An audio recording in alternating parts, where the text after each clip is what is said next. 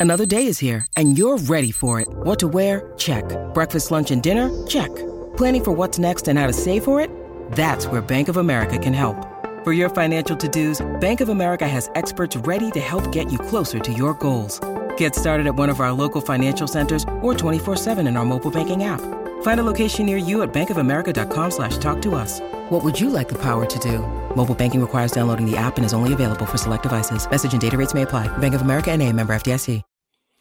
It is T Watts and TR on the YouTube and podcast homes for BamaOnline.com. Travis Reier, senior analyst alongside site publisher Tim Watts. Tim, I'm fresh off the morning walk, so I feel rejuvenated. I've got the energy, I've got the juice today. What about you? You ready to do this again? Now I'm ready to do it, but there's no been no walking just yet. So I like it better when it's cold though. So we're getting more in my range. I don't really the, the heated walks, the hot walks, they're not really for me. Not for you. Yeah, it's getting to be, you know, more of a true fall feel outside. And, you know, when it's fall outside, of course, we we feel like football even more than we typically do. And boy, this Alabama team, Tim, continues to improve with an emphasis on Jalen Milroe and that offense. Just I think multiple areas too that you can look at with that offense when you talk about the improvement. We saw it once again in the 49-21 win over Kentucky. Just your thoughts coming out of that latest trip up to the Commonwealth. Yeah, I mean, when you look at the questions we had going into the season, the offensive line, the drops from the wide receivers were a major question. Uh, Jalen Milroe, obviously, the quarterback situation we didn't know much about. We just hadn't seen it, small sample size. And to see them click, I mean, they come out in Kentucky, give you the perfect drive you want to open that game, right? You know, ended up uh, converting a couple of third down plays that they had to have. Jalen did a great job twice. Uh, play calling was good, and then to you know to find guys wide open. I mean, to have that time, the offensive line's giving him that time. Jalen's more comfortable in that pocket, more comfortable running the ball as well. Um, and it's not like they're he's designed. It's not a designed run as much as it's an opportunistic opportunistic run. I mean, he sees those guys dropping back seven or eight because they're trying not to give up the deep pass. But if you, you know, you got a good offensive line, you know, opening some holes, which I thought they did a great job of in the second half. I thought the offensive line was just dominant in the second half.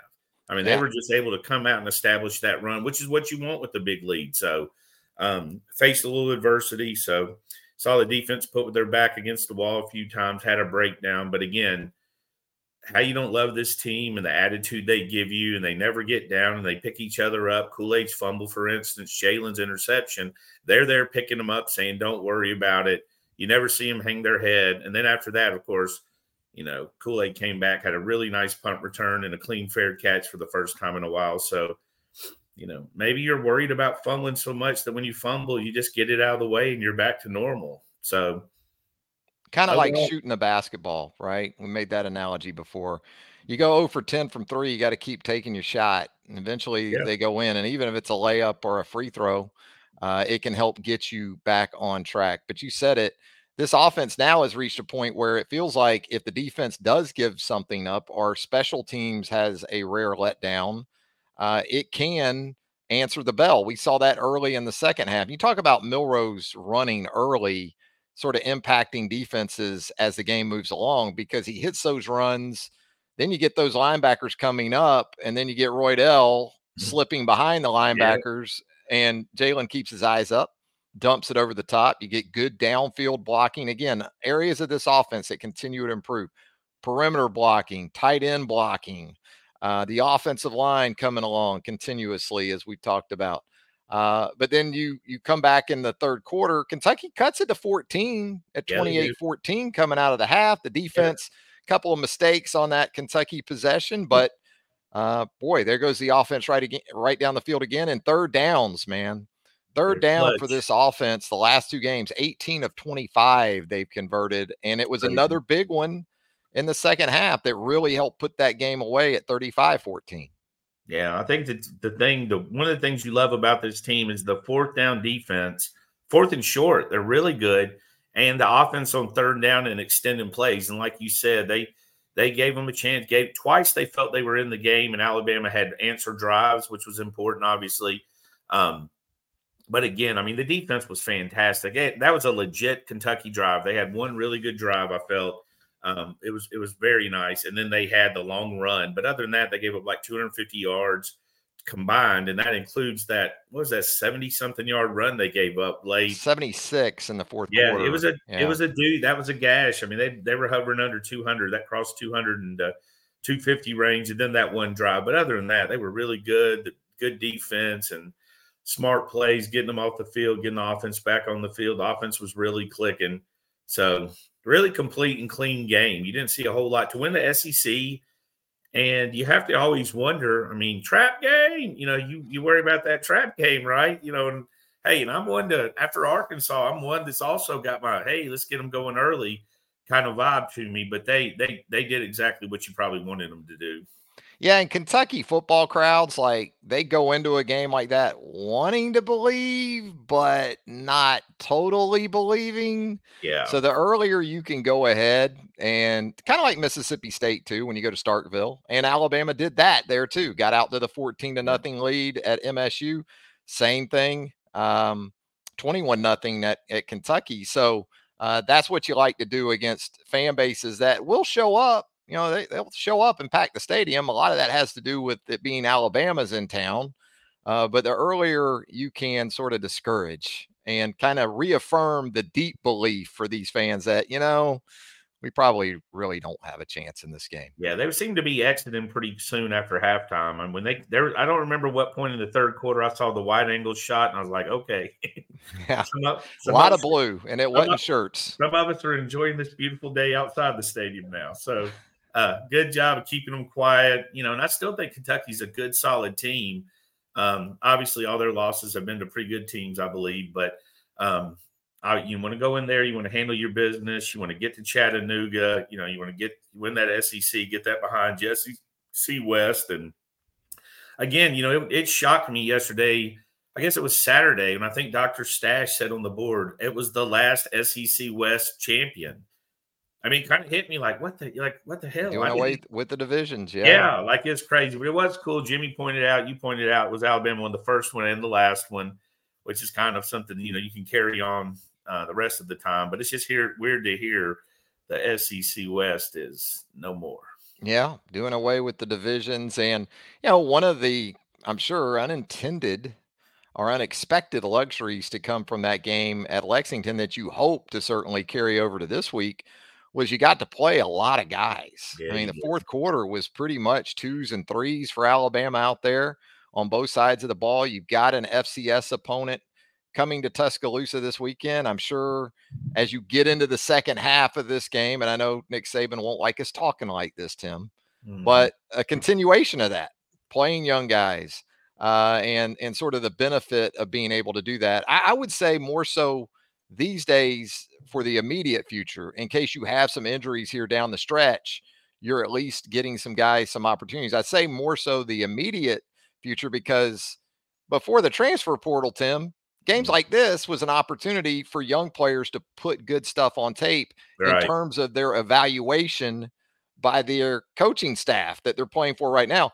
Some of these guys, if we're being honest, are trying to put good stuff on tape for when that portal window opens in a few yeah. weeks. Yeah, I mean that could possibly be Ty Simpson. You know, he's a guy that a lot of people have talked about possibly hitting the portal. Um, I think that is on the table to some degree. I haven't talked to anybody in the Simpson circle, but he put some good plays on tape for him, and good for him. He he had some nice plays, and he's made he's had some moments this year. You know, he's had some moments this year, but obviously Jalen took that job, and that he's not giving that up anytime soon. I mean, he's you know his progression. You know, it's weird for me that Saturday you saw three of the best performances in history. You saw the Missouri kid go Gonzo against Tennessee. You saw Jalen Dan- Daniels go banana, bananas at night. But Jalen Milroe, three touchdowns rushing, three touchdowns passing. Everything he's been, um, everything he's done this year. You go from game one to this game, and it's been amazing what you what you've seen him do. And you know what? There's still a lot of meat on the bone for him to get better. He's going to get better.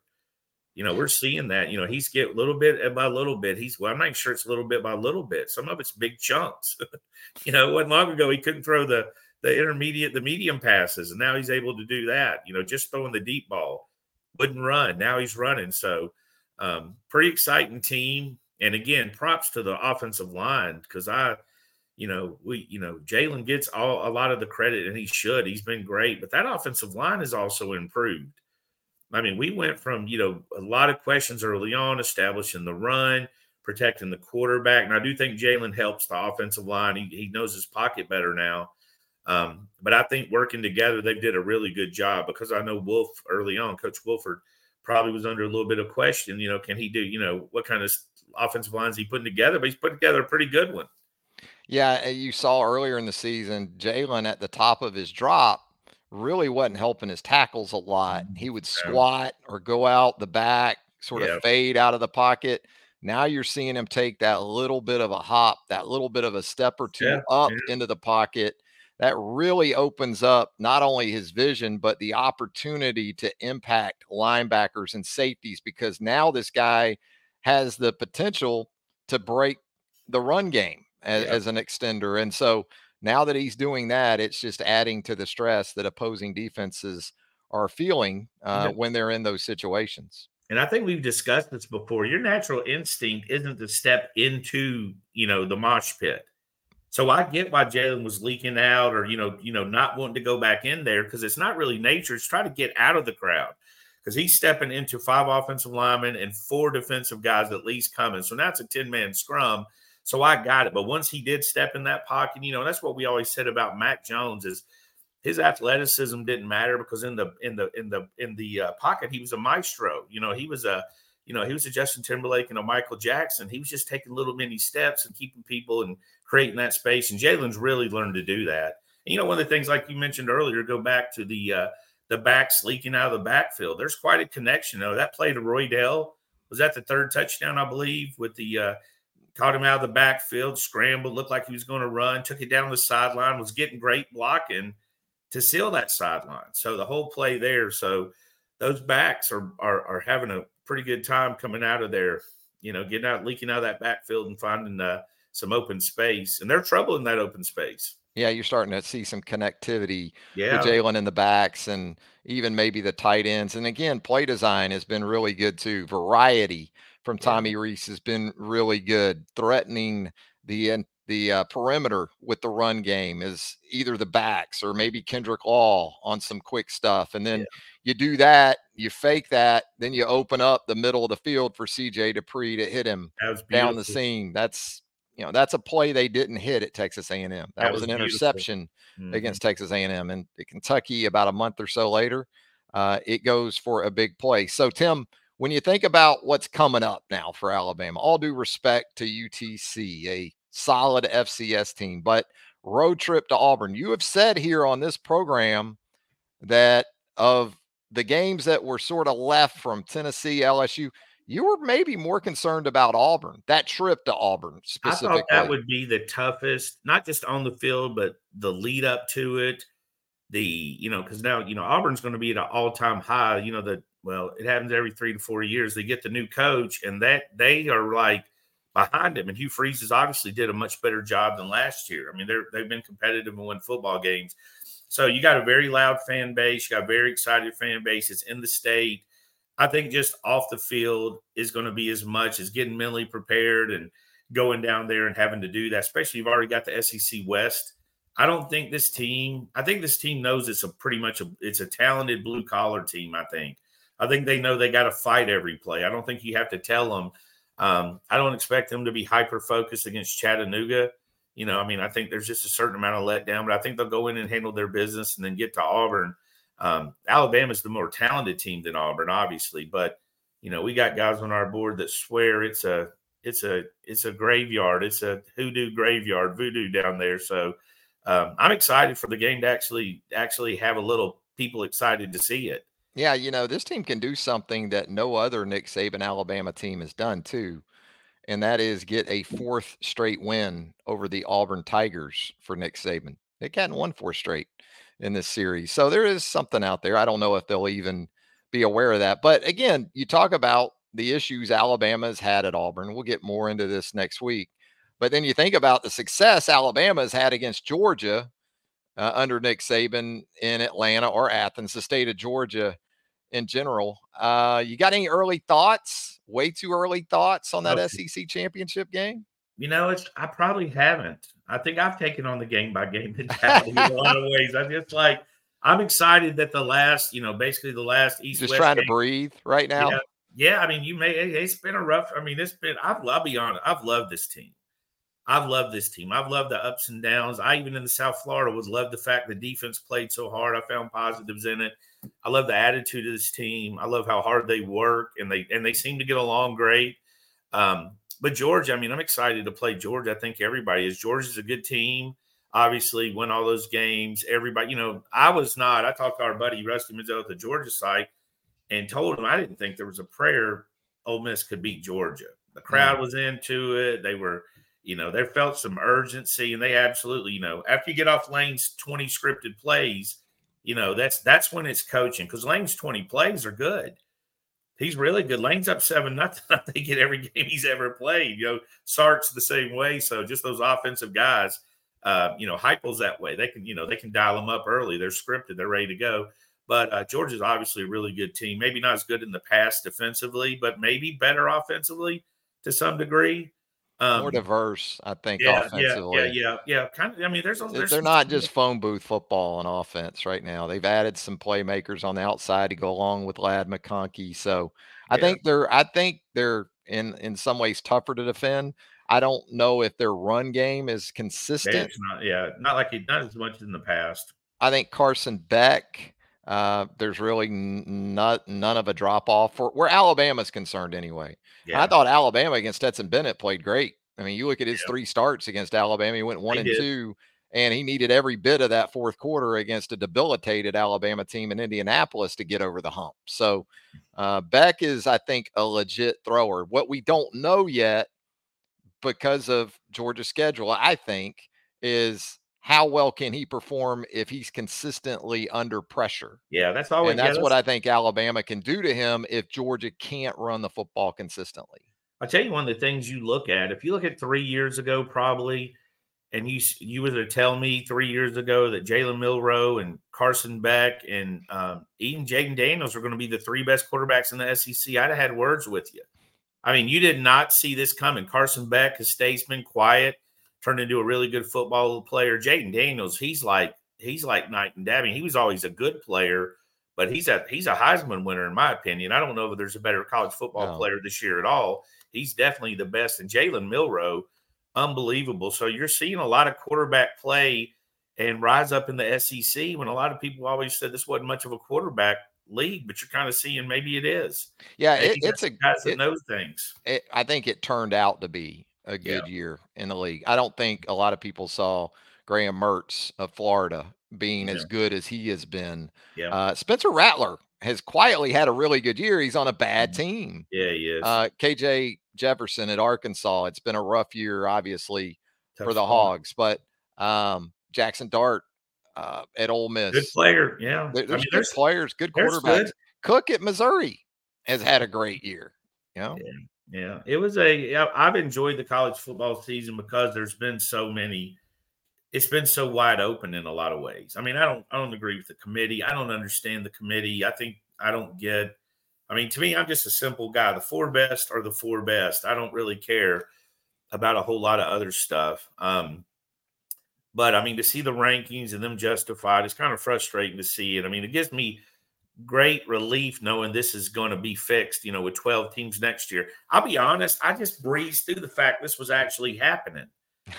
It was like I did that with the NIL. It's like, sure, whatever. And then bam. Yeah, I'm sure it's going to happen. I'm making, then I look up and it's here. So I think I've got to adjust to that 12 team schedule as well, the playoffs. But I would be, a, if this was 12 this year, I'd be I'd be super excited. I'd be super excited to see this 12. And that makes it the perfect transition though into 12 because really in most years I think it's been a clear four that need to be in the yeah. playoff. Yeah, that's fair. Yeah, maybe fair. five like last year Alabama there at the end you kind of wondered with TCU losing in the Big 12 championship game.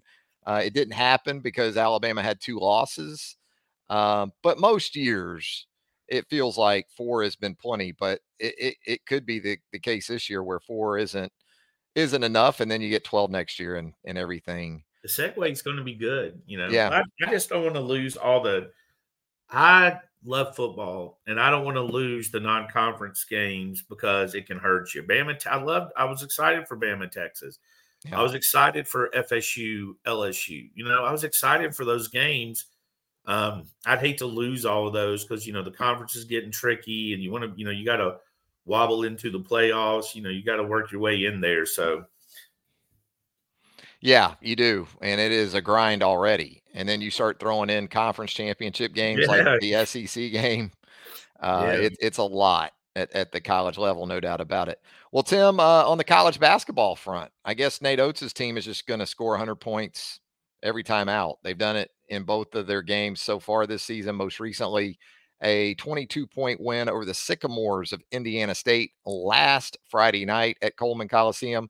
Going to welcome in a South Alabama team tonight that dropped its opener to an NAIA program in Crosstown, Mobile, but went on the road and actually won at Nate Oats' previous employer, the University of Buffalo. So college basketball, Tim, pretty small world, as you know firsthand. But what are your thoughts on this team through two games and looking ahead as as the stakes start to ramp up in the non-con in the next week or so?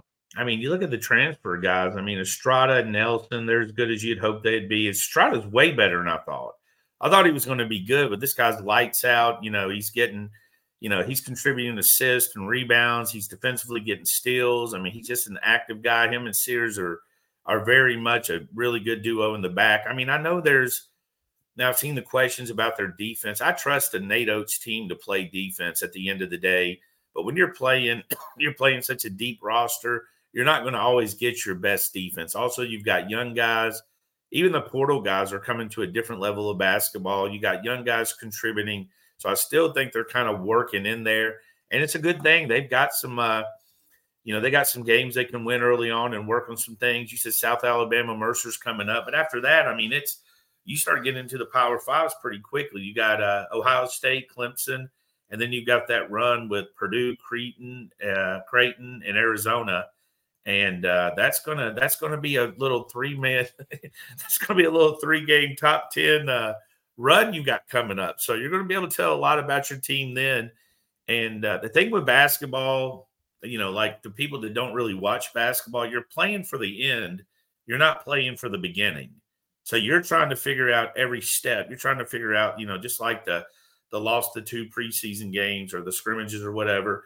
You're playing from that to get to this part of the season. Then you want to see what you've got in the NCAA tournament setting. And really, you're playing three top 10 teams, that's you're in the final eight. that's a final eight tournament. So, you know, you're playing those three in a row basically. And um, then you want to get to the SEC tournament, the NCAA. You don't want to be on your hottest streak. And we kind of saw this with Bama before a couple years ago when their best team was in December. You want to see your best team in March. You want to see your best team at that point. So, a lot of working parts, and I enjoy watching the process, but it might be frustrating at times. But we said that last year where we had some early, you know, some early question marks, and then they just took off and put on a run. But I do think this team will defend better. Um, and I do think they can score. I think they're a problem from that aspect. Yeah, I guess you could say, at least right now, Estrada, Nelson, and Sears would constitute a big three if this team yeah. had one, especially on the offensive end. Yeah. And they performed that way against Indiana State last time out. So uh, absolutely, though. Defensively, you, you know that's where Nate's going to continue to harp. I think, as he has said, more than anything, it probably has to do with newcomers or younger players and coming at understanding that it's not high school anymore where you could go out and score 30 and rest on the defensive end. You know, that's not going to work for Nate Oats in terms of his rotation and his minutes. And you also made a good point, too, about how that stretch, especially like Creighton, Purdue, Arizona. That almost does have a tournament feel to it from Absolutely. game to game. And not only because of the quality of the opposition, but because a couple of those games are on neutral site for us too, which yeah. is what you're going to encounter uh, in March with the Purdue game in Toronto. And Arizona is going to be in Phoenix. That's going to be a home game. Um, I mean, Arizona coming off too uh, an impressive road win at Duke. Was excellent. Uh, yeah, great win. Yeah, great win for them. So I like the fact it's kind of like you know you know easy games, mid level games, really tough games, and then you go back to a couple games before you get into the SEC that you should win. Trying to give the Phillies a chance to get their uh, their feet under them, you know, get them broke in, get them lathered up, get them in that SEC and ready to play. Um, but I'm excited. I love the way Nate Oats recruits. I love the way energy they bring, and I love the way they put it together. But the foot, but basketball team very well can mirror this football team.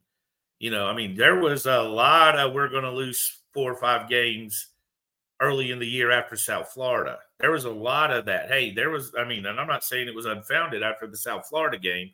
Um, you had to have concerns, but there was a lot. But to see it go from there, you know, to, to one loss with two games left in the season, SEC West, and I think you can see that with the, uh, um, you know, possibly with the basketball team as they gel together because there is, like you said, there's a progression. If you look at a guy, Malik Benson, Malik Benson's a guy that early on didn't block very well. He's blocking better, so he's seeing more time, he's seeing more catches. There's adjustment from junior college, from the transfer portal, and certainly from high school. Certainly from high school. I mean, you're going from blocking me and you coming off the edge to blocking, you know, James Pearce. You know, Proctor went from Kadyn Proctor went from blocking me and you on a blitz, Travis Bandit, Bandit, you know, and then all of a sudden we've got uh Teddy know, Teddy McGillicuddy last year on the high school level.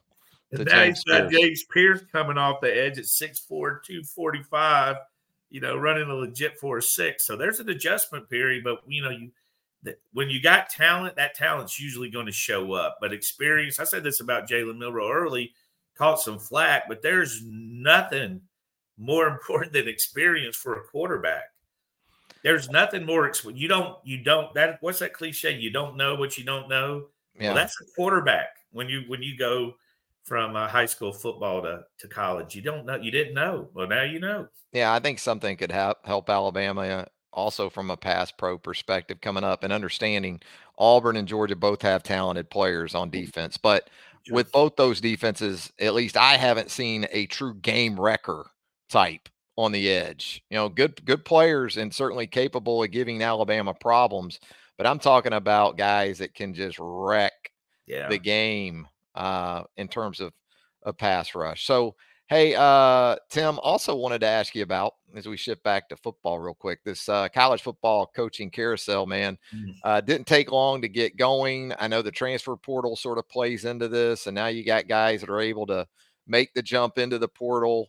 Uh, the window opening up in the not too distant future, I guess, coinciding almost with the early signing date a lot to take into consideration now with Jimbo Fisher out at Texas A&M, with Zach Arnett out at Mississippi State, and again, it just has the feel of we're just getting started here. Yeah, that scares me. I was like, I had my old man moment on Sunday afternoon, Sunday night. I like lit a cigar, went on the back porch, and was like, I remember when we had peace until the Sunday after the SEC championship game, right? Then head started rolling. You know, coaches were fired. All your coach buddies are calling you, asking what you're hearing. The jockeying began. We're not even at Thanksgiving. We barely missed Halloween, and we got two SEC coaches down. Man down, man down. We got two down. And vultures over another one in Fayetteville. Yes, you know, yeah, at least. Yeah, yeah, that's you know that sucks. I'll be honest, that sucks because Pittman, Sam Pittman was a great story, right? You know, he was a great story. He's like sixth, seventh, eighth choice, whatever you come by. Every I've everybody loves the guy and had some success. And then to see, I mean, I was shocked by this. I was shocked by he beat Florida. then I was shocked he got blown out at home against Arkansas. But I was shocked he couldn't even move the ball the week before the uh, Florida game. So I mean, obviously, I think there's there, there's a chance something's coming, which is a shame. Um, but hey, you're getting three, you're getting three, four, five years, you know, behind your success, and obviously the Aggies opening up, you know, not only are they opening, but the Aggies is massive. Yeah. You know what I mean? It's massive. I mean, that's along the lines of, you know, that's about as big a name as you're going to get that's going to probably leave this year. And then you throw in the $76 million buyout. buyout. Even uh, Zach Arnett had a $4.5 billion, a million dollar buyout. Yeah, which is which is really low. I mean, that's almost nothing these days, but it's still big money. Yeah, that's still. I mean, he got eleven games. Yeah. You know, somebody, yeah, somebody try me for that. You know, but you got Jimbo's going to rock the world. It's curious what everything's happening. You're already getting Mike Norvell. You're already getting Dan Lanning saying no to offers they probably don't have yet. And um, I'm curious to see what they do as well. I mean, a lot uh, of these guys though, and saying no are getting their money up one way or the other. They're oh, getting oh, yeah. it up where they're at, or they're going to get it somewhere else. Yeah, and, I'm curious uh, to see what the what Texas A&M does. But again, I mean, you had you knew this was coming. Remember, we talked about this when the boosters go all in on the NIL, which they did. He can be mad at Nick Saban or whoever he wants. They had a great, unbelievable class, and a lot of it was NIL aided. Yep. And um, but when you when you give boosters give money, when you say, "Hey Tim, I need hundred thousand to sign Travis Reier," well, in year two, I'm going, "Why is Travis Reier not playing?" I paid a hundred thousand for this Joker. Get him. You know, you start right. you start getting into daddy ball some version. So you know, you get ain't not going to make a rich man matter giving money and not seeing that return. So. And the um, thing you got to understand too, if they've got that money to give to the collective to help you recruit, they got that money to buy you out too. Oh yeah, and I mean this price. I mean, I, I think I saw somebody say he's going to be 150 million dollars to, to, fire go. him and hire a new yeah. coach. I'm, I'm, not even sure that's accurate because that's only given 75 million for the next coach. They're yeah. going to be adding buyouts. If, if they hire Elko, maybe they can keep it around there. Yeah, you know, but I looked up Dan Lanning's got a Dan Lanning's got a twenty million dollar buyout, you know, yeah, and also with Lanning, and I don't I don't know Dan Lanning. I know his reputation. I'm a fan, but why would I leave? I mean, there's a lot of smoke about Lincoln Riley leaving for the NFL. Why would I leave Phil Knight, Oregon, chance to dominate a league, other than I want to be super competitive, and he'd have to go against Saban and Kirby and about to go in the Big Ten though. Yeah, like I'll make it a little different, but uh, yeah, he's got his he's got his own deal. Speaking uh, of coaching carousels, we got Jim Harbaugh in the in the Big Ten over there hiding. Yeah. I kept watching. I watched that Michigan game off and on. I just was waiting for one of the assistant coaches to grab his phone, knowing Jim's probably calling. Uh, they they had they had the Bluetooth yeah. on. You, yeah, that was just, that. They had the AirPods uh, in, and were uh, probably. I mean, crazy year. Yeah. Back to the. Uh, we haven't really talked about this. What is your Heisman thoughts? You have Heisman thoughts yet? Well, I'm with you. I mean, it's Jayden Daniels for me.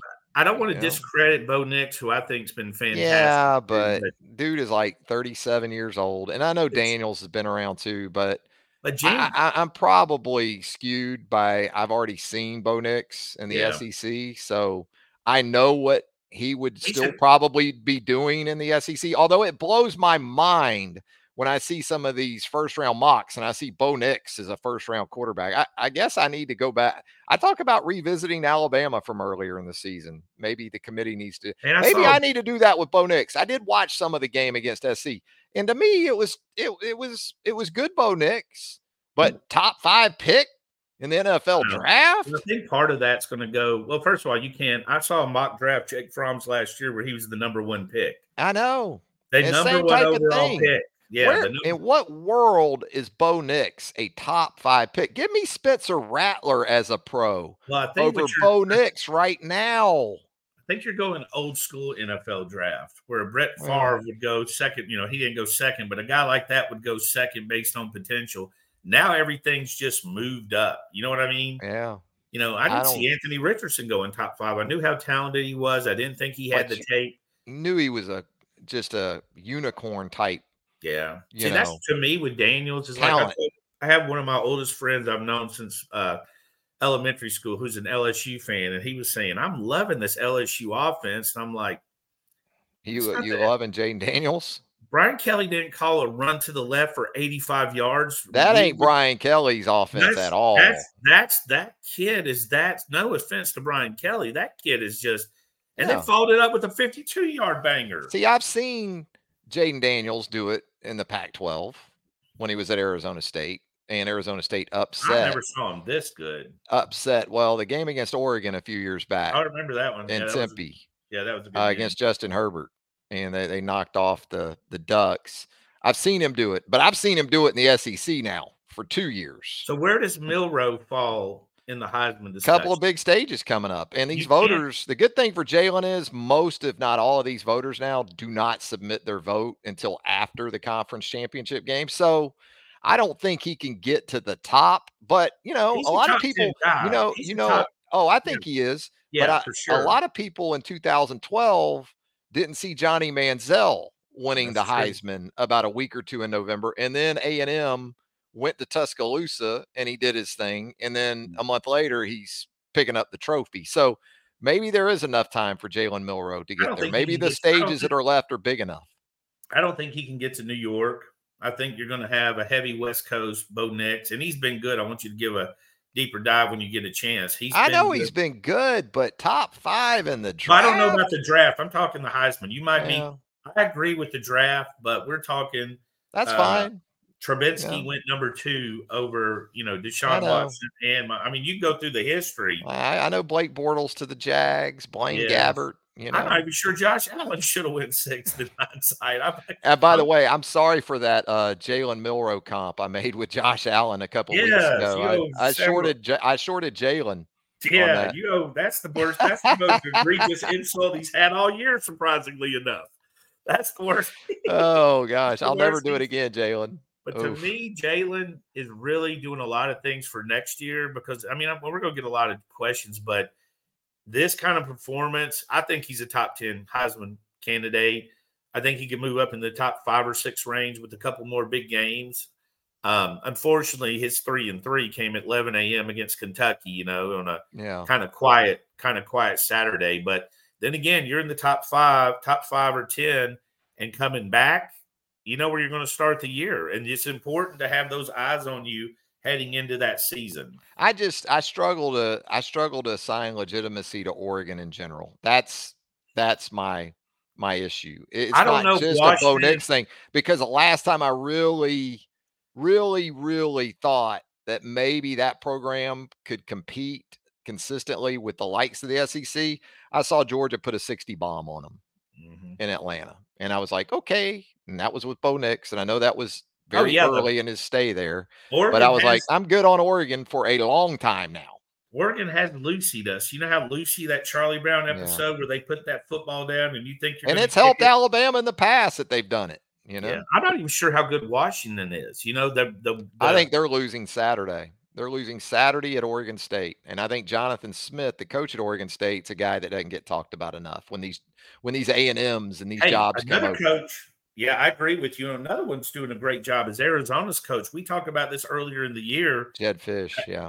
Dude, that guy's doing a really good job. You're seeing that. Elko's another one. I mean, there's been there's mm-hmm. a lot of good college football coaches. I mean, it's curious to see who's going to get pulled to the NFL.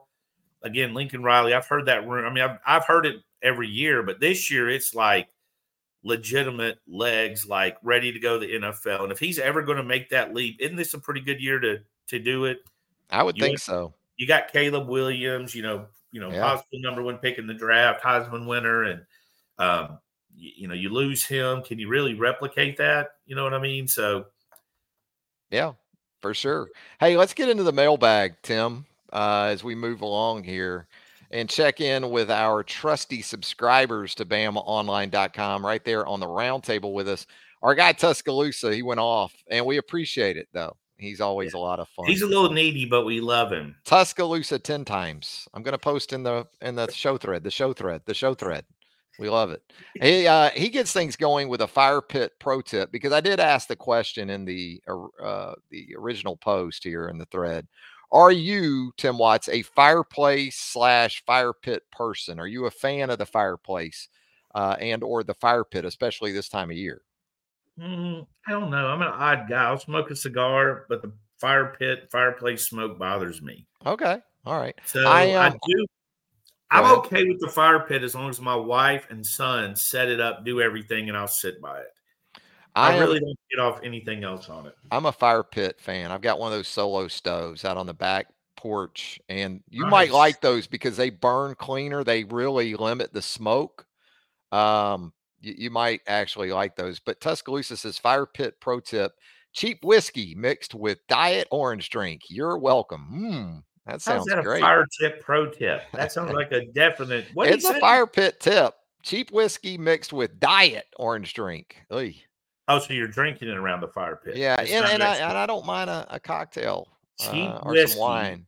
Why would the cheap whiskey? I need a little gentleman jack and and uh, ginger maybe. I'm not burning a sun kiss with cheap right. whiskey. Yeah. That's all I'm diet saying. Orange drink. My guy's obviously got a girl because he's talking about some diet orange drink. Well, and you know, That's there's cool. a lot of folks out there that what, what do you need the the diet orange drink for? Save the Coke for the kids. Drink the whiskey on ice. Actually, I'm know? more likely to drink the orange drink than the whiskey. Tuscaloosa also wants to know, Tim Watts, is this the greatest Alabama basketball team of all time? 2 and 0, of course. Uh, time to go ahead and, and designate it as such, right? I've got Final Four tickets. That's all I'm ready to go. I'm ready I'm, to I'm go. Feeling it. I'm feeling it. Tuscaloosa, thoughts on LSU's women getting blown out in their first game of the season? That was Colorado. Hey, Tuscaloosa, that just goes to show you all the parity that we hear isn't a part of the women's game. Seeing more and more of it, more and more of it in women's college follow, basketball.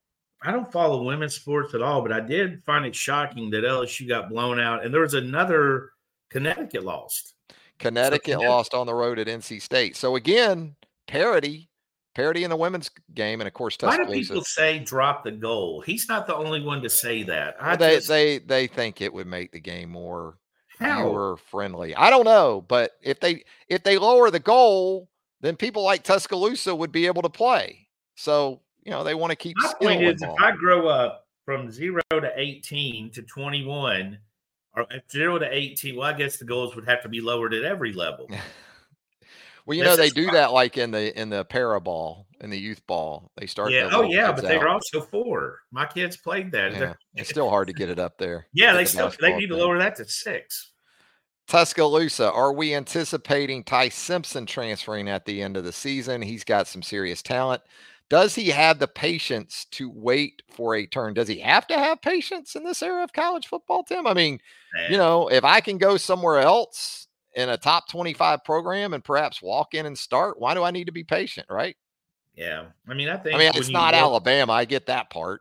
but I'm just kind of thinking go ahead. Yeah.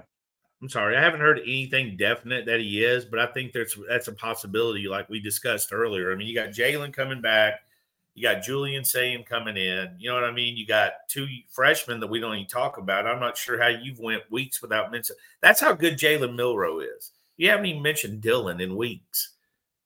Dylan Lonergan, yeah. he's probably upset with you. You're like supposed to be Dylan is still, we it's still, dealing. Still think, it's dealing. We, dealing we still think he's going to have a bright future here. So I can see the appeal of uh, going and having a second chance and all that. But I mean, you know, you with quarterbacks, you come in, you battle, you win, you start. You know, you you don't win Two the years job. in, yeah, it's not a one year thing that Ty Simpson. I mean, we've seen we've seen crazy situations. We've the craziest was Jalen Hurts staying.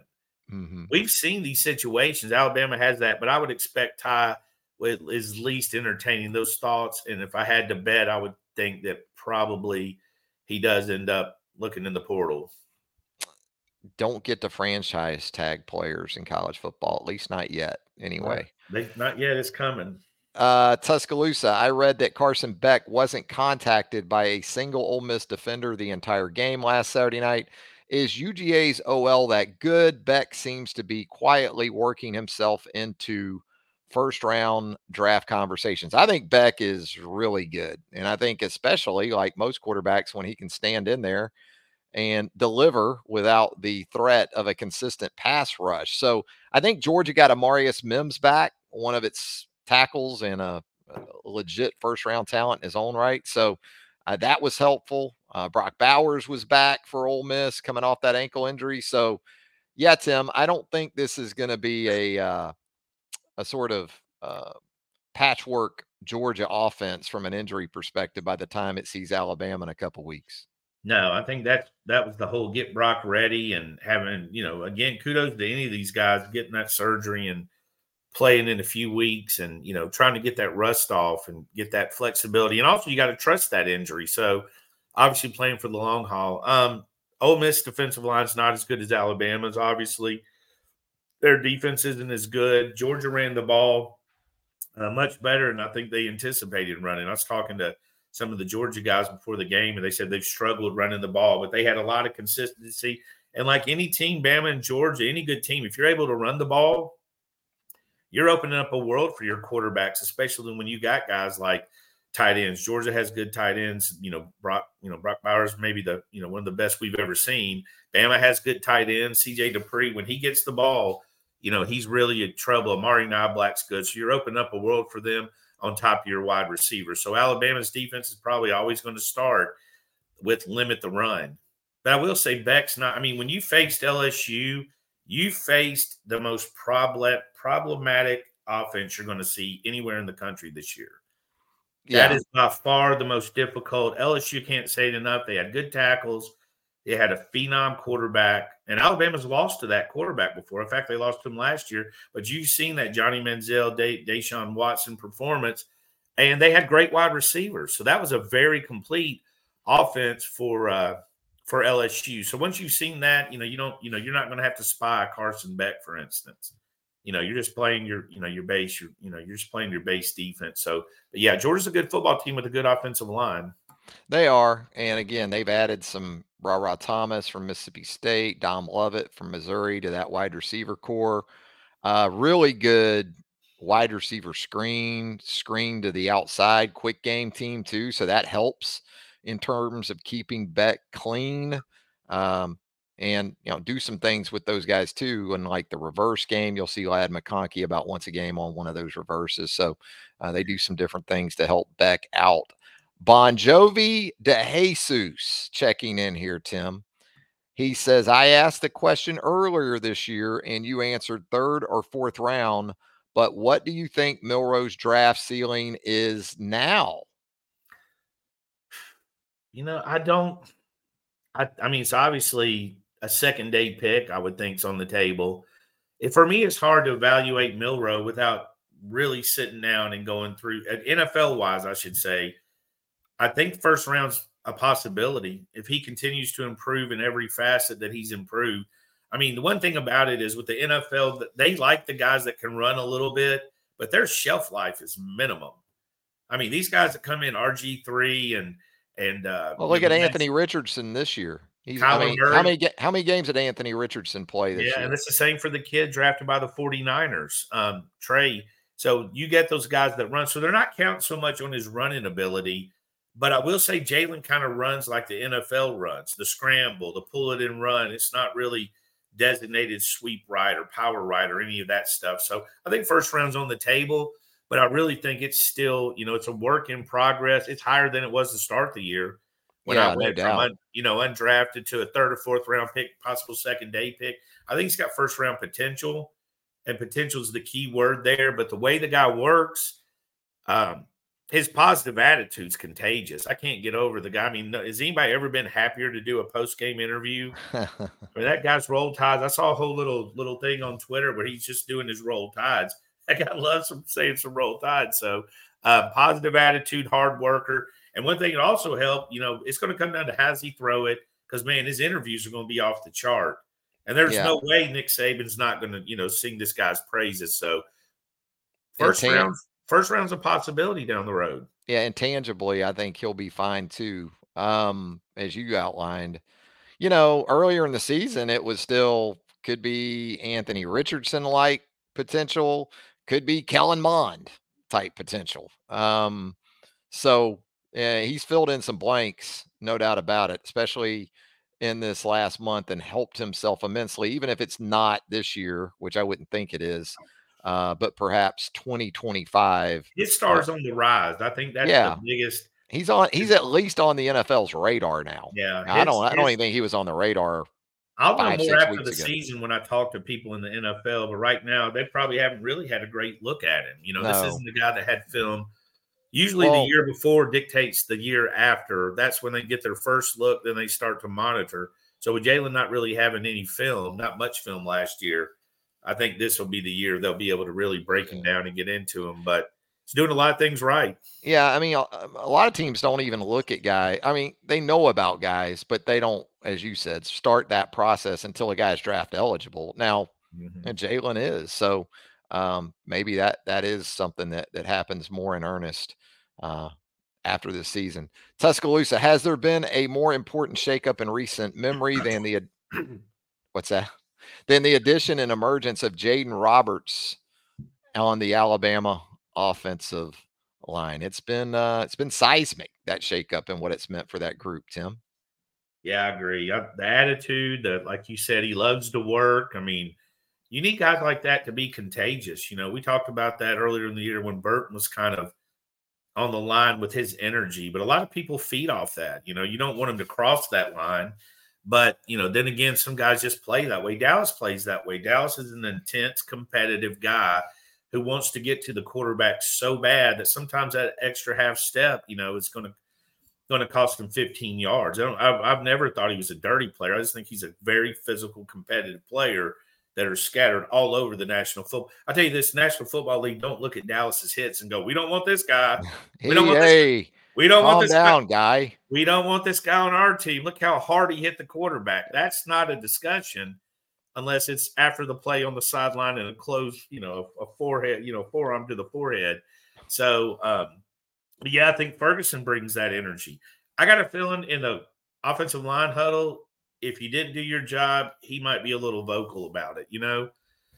so he should he should be getting to a level where he's comfortable in that kind of role. You know, sometimes a guy that replaces a guy or two maybe isn't going to give you that, but he does it through his play. I mean, when they watch tape, they have to see it. And we talk about Jalen and how he's become more proficient in the pocket. Well, it helps when you firm up the interior of the pocket and your quarterback feels like there is some space to step up into. And Nick Saban talked about it earlier in the season that they weren't firm enough on the interior in solidifying that pocket and that nose. Well, with Jaden Roberts in there, it hadn't just been the run game where physicality has shown up. This guy is physical in pass protection as well and uh, can anchor and and really really provide that room with uh, that that Jalen Milroe needs to to kind of step up in there, no yeah. doubt about it. Uh, Bapt man here in the roundtable mailbag wants to know: Have you seen a more noticeable improvement in an Alabama team from week three to week ten in recent memory. I can't remember one. Certainly the past two teams did not. Totally impressed with players and coaching. What about that, Tim?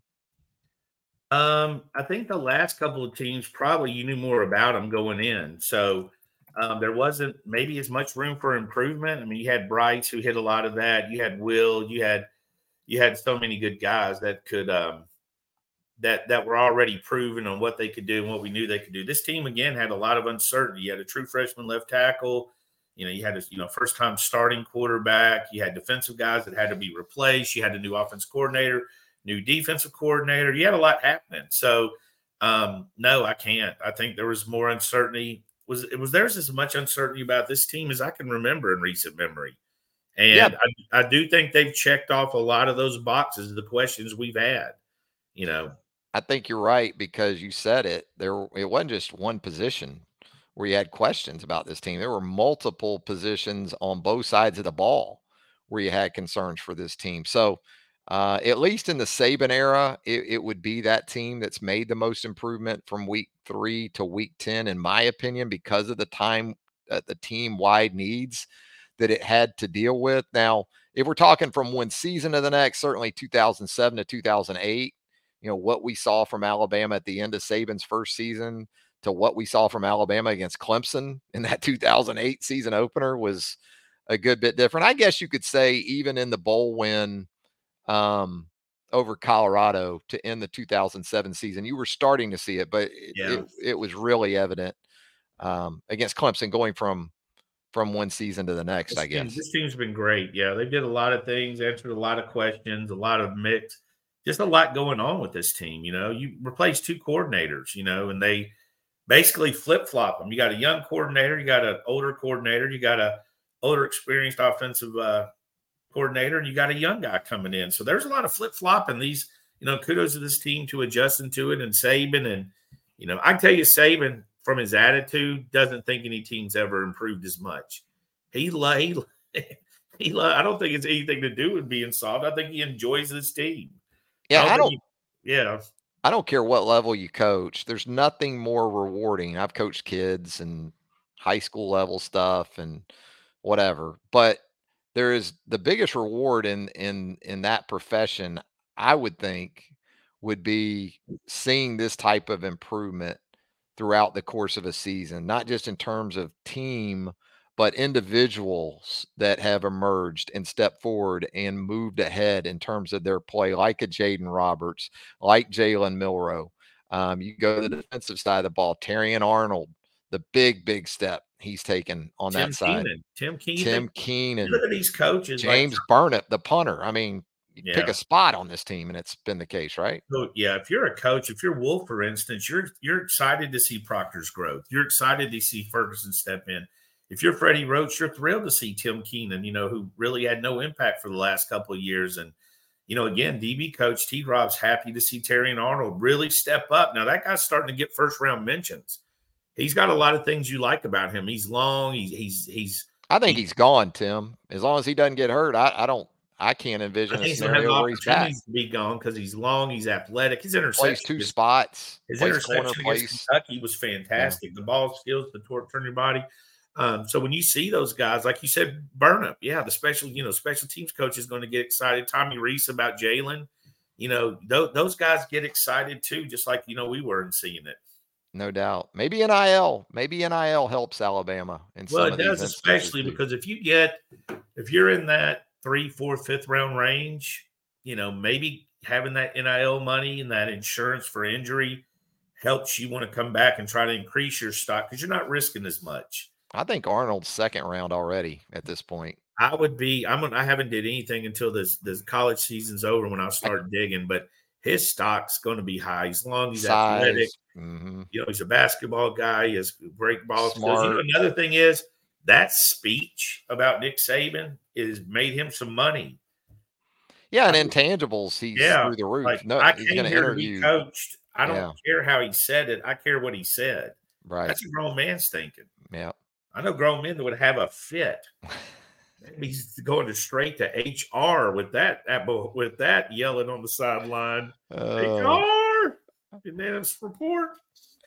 Major Wood 482 here one of our favorites, Major Wood. Um, way too early transfer portal talk. Who we going after? Who we need? Rumblings on any A and M guys. Major Woods ready to get out there and figure it out. I guess you got to kind of figure out too, right, Tim? Your own roster. Yeah, that's the first thing. Like, do you lose your? You know, it's not hypothetical. You're not going to lose, but if you lose your left tackle, your right tackle, if you're losing your quarterback, your tight end, your you know defensive lineman, that's kind of what you're replacing is what you're losing. So a lot of this will come down to this NFL feedback and decisions on guys going pro um, before they uh, they really start to figure that out because they got to lock their own guys up. You know, that's the first thing. I mean, we've seen starters um, starters leave. You know, we've seen starters leave programs all over the place right now. So you lock up your guys. And um, you know, when it comes to the Aggies, you know, that was my question. Everybody kept asking about the recruits, and I'm like, really, the question is the players, not so much the recruits. I mean, that's kind of low hanging fruit, right? But players who wants to be there. We've already seen, you know, a good portion of their fantastic class leave. How many more could possibly leave? But, you know, it's kind of a mixed bag with the Aggies because they had the NIL to get them. So they probably have the NIL to keep them, but also do they want to go through a new coaching staff? Do they want to go somewhere their last year and compete? Because Texas A&M had football players they and, and a lot of those guys, a lot of those guys are going to be going into their third year where they're thinking they're three and outs. Yeah. So is it worth it to move when you already got the NIL money where you're at, and you're thinking you're jumping to the NFL in a year anyway? I yeah, guess. so you can yeah you can kind of work that in, and you yeah you got you can kind of say, or you know, and also what comes into play is your last year of college for some of these guys is going to be, can I win a national championship? Can I experience the college football playoffs. And I mean, you've seen that with guys that love their school. You see a lot of them at Alabama right now on the basketball team and even on the football team where, you know, can I compete? Can I get on that national stage? And it's not just about NFL. NFL is going to find you if you're in Alaska in an igloo throwing to your sister. They're going to find you if you're good enough. But it is about experience in that. That you can't tell me that the experience at Alabama, Georgia, Florida, or whatever when the programs are good. LSU, Auburn isn't just like the next level of what you are with any kind of competitor. You want to be involved in that. There's excitement. You see the excitement with the college football playoffs, the coaches, everybody's having a good time.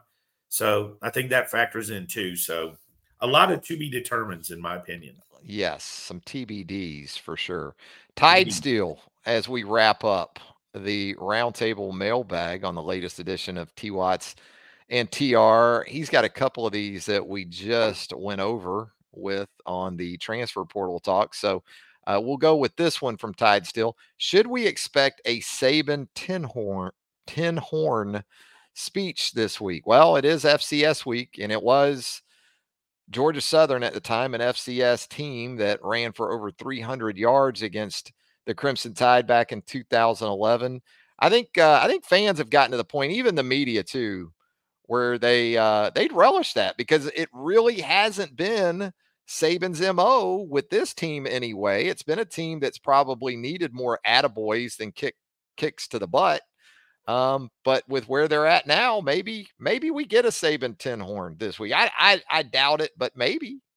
Yeah, I think it just depends how they practice, the focus. I mean, I think this team, you didn't, you know, again, the whole rats, the rat trap, you know, uh, um, thing this week to kind of keep their attention on the fact it could be a trap game. Um, I think that's kind of how he chose. You're right. This isn't really a team. You know, like Jonathan Allen was that guy. You look at some of these guys, you could scream and yell. They they only heard the meth. You know, you got to treat everybody a little bit different. Every team is going to have a personality. I think last year's team was a little bit yell at us less, talk to us more, and I think that's team. This team is similar. Um, but I don't expect a lot of brouhaha for for Chattanooga. I mean, uh, for me, my speech is: you starters do your job because there's a lot of guys that want to play this week. Do your job. You know what I mean? Do your friggin' job. Go out here, handle your business, and then stand on the sideline and cheer on these young guys and these seniors who haven't had would be their last chance to ever play. That would be my message. Do your job for your for everybody else, not just for yourself. And I think this team's probably going to do that. Yeah, I mean, you said it. Senior day as well, a big part of this. And for some of the juniors, it's senior day. You know, this is their last. This is it. This is their last. A lot of people. This is a lot of players' last game in Tuscaloosa. Bryant Denny's a big reason they came. You know what I mean? There's going to be some sentiments, sentimental uh, moments this weekend. Speaking of sentimentality, as we get out of here, Tim, you, uh, are you are you knee deep into the uh, holiday season movies at this point, or the shows, or you know, where are you at on all We're that? starting. My daughter started Christmas movies on Sunday, so we did watch. Um, it's kind of a Christmas movie. It's Kiss Kiss Bang Bang. It's listed when it's got Robert Downey Jr. If you haven't seen it, it's a pretty good movie. It's got Robert Downey Jr. Val Kilmer's playing a gay guy, hilarious gay guy. It's got a lot of uh, a lot of dude moments in it. Hot girl from Mission Impossible. So we started that, but um, I think it really begins next week in earnest you know, when Thanksgiving week gets here, the kids are out three or four days, counting the weekend, five days. And uh, that's when we kind of will start digging in. We go deep. We go, you know, we go, uh, we go deep with the holidays. You know, we got some we got to watch, and then some we're trying to find and add. And um, this week will be uh, planes, trains, and automobiles, right? I mean, that's the kind of go-to Thanksgiving flick, right? I mean, that's yeah. Oh yeah. I don't think you know. There's just not many. I tell you, a low key one no one talks about is uh, "Scent of a Woman" with Al Pacino. Yeah, that's got that's a very holiday movie, and I mean it's a it's a you know Pacino's an acquired taste in that movie, but it's got a lot of great it's got a lot of great moments, good acting, young actors, and you know Pacino. it's like it's like though uh, Pacino got into character uh, method acting mode, and he never got out of that role because yeah. whenever it seems like I see Al Pacino now when he talks or anything else, he's still in that role. You know. Yeah, he yelling uh, and screaming. I saw he was like in the middle of a divorce, uh, custody battle, divorce with a very young girl. So good for Al. He's uh he stayed in the game. Wasn't he married at one point to uh gosh, her name. She yeah, was the, the mom, Beverly, Beverly D'Angelo. Yeah, they were. Yeah. I know they had twins, right? I don't know if they married or not, but they had uh they had kids together. Is there anything out right now at the theaters that'll draw you out of Casa de Watts to go to the theater? I, there's a Paul Giamatti flick out. What's the name of that movie that's getting some good reviews? I'm a Paul Giamatti fan. I'm, it might drag me out to go see it. It won't right now. We're going to New Orleans. The holdovers. That's out. That's what I want to see. No, I, if I go out of the house right now, we're going to New Orleans this weekend, see a Pelicans game, nice. and do a pre pre Thanksgiving. Uh-huh. Maybe get a uh, turducken down there. Yeah. yeah. we'll go watch Pelicans and eat Cajun, and then we'll go into full on Thanksgiving mode holidays. But I don't, I don't, I haven't been to a movie in a while. I've gotten into YouTube mode, man, not just because of Bama Online's YouTube page, which is enough, you know, in and of itself. But I've gotten into these like YouTube reviews of New yeah. Haven Pizza because I've you, have probably been to Sally's and Pepe's and those places, and you know Philly cheesesteaks. Yeah, and uh, gone down this YouTube rabbit hole on these different yeah. things, man. I, I've watched more YouTube than even YouTube TV of late. Yeah, the internet has made me full of worthless information that randomly impresses people. But Google started it. When I found Google, oh, it hit the fan. And then yeah. when I found Wikipedia, we went deeper. And then YouTube came along, and it's like, shoot, I got a chemistry degree. What do you need to know? Give me five minutes. But I've been in that rabbit hole, and there's some weird ones. Like there's, I've been in a rabbit mm. hole and realized after, like, shoot, I hope nobody sees my search engine. You know, like there's like a chef over in England named Marco Pierre White, I think it is. I didn't even know the guy was. I stumbled across one of his videos next thing I know, I'm like three hours in watching him make bolognese and things. You know, you kill there's you kill a lot of time. Yeah, there's a lot of there's a uh, a lot of talented guys on YouTube, a lot of talented people on YouTube. I mean, yeah. they do a good job. I like the uh, there's a uh, couple black dudes that like watch a comedian for the first time and you get to see their reaction. Yeah. And they're good. They saw Bill Burr. They were like, Bill, you know, Bill Burr's my favorite. It's how I found this and they're watching Bill Burr and just losing it. You know, that's that's uh that's fun to me. A lot of the sports breakdowns are fantastic. You know, thanks to the guys that'll just sling a whole Saints game together, play by play. yeah, Ricky Gervais and Bill oh Burr oh are, are really the maybe two comedians still out there. Dave Chappelle too. They're not afraid. They're not afraid to go up to that line. This, this one, no, no, no. Bill and Dave were the ones that like could cross any line and you, you can't really offend them. That guy Nate, who I've liked, that just took off. I know there's a whole drama about him picking the Bama game, but my dude just was like on everything all of a sudden. Like yeah, he was on no Saturday idea. Night Live, ESPN. Now he's a funny guy in a very normal, middle-aged man kind of way. So I like him. So his humor, I don't know if young people would get that humor. It's kind of like Seinfeld now when Seinfeld talks, he's talking like me and you. He's just saying the same stuff we you are. Ever notice? Yeah. yeah. yeah. he's just saying the same thing we are in the kitchen. He is. But what I get irritated is my wife would die when Seinfeld said it. When I said the same thing about her, like not doing dishes or whatever she's supposed to do, she's mad at me. Yeah. Yeah. So the whole show, I'm like, yeah, he's funny. When I said it, I was getting, you know, catching the smoke. Yep. It's funny how that works, isn't it? hey, Tim, enjoyed it, man. Love it. Yeah. We'll see you guys on the roundtable. And thanks for all your questions. And we're going to finish this season out. We got a couple more games. A lot of hoops coming up, too. Oh, yeah. A lot of recruiting coming up. We're going to have all that covered at BamaOnline.com, our roundtable, the message board of choice for Alabama fans around the globe. You need to post up with us there. And if you haven't already, hit that little subscribe button right down there for the YouTube channel and subscribe to at BOL on YouTube. Turn on those notifications. You'll get all this video content as it drops. For Tim Watts, Travis Reier, thanks again for joining us. Until next time, so long, everybody.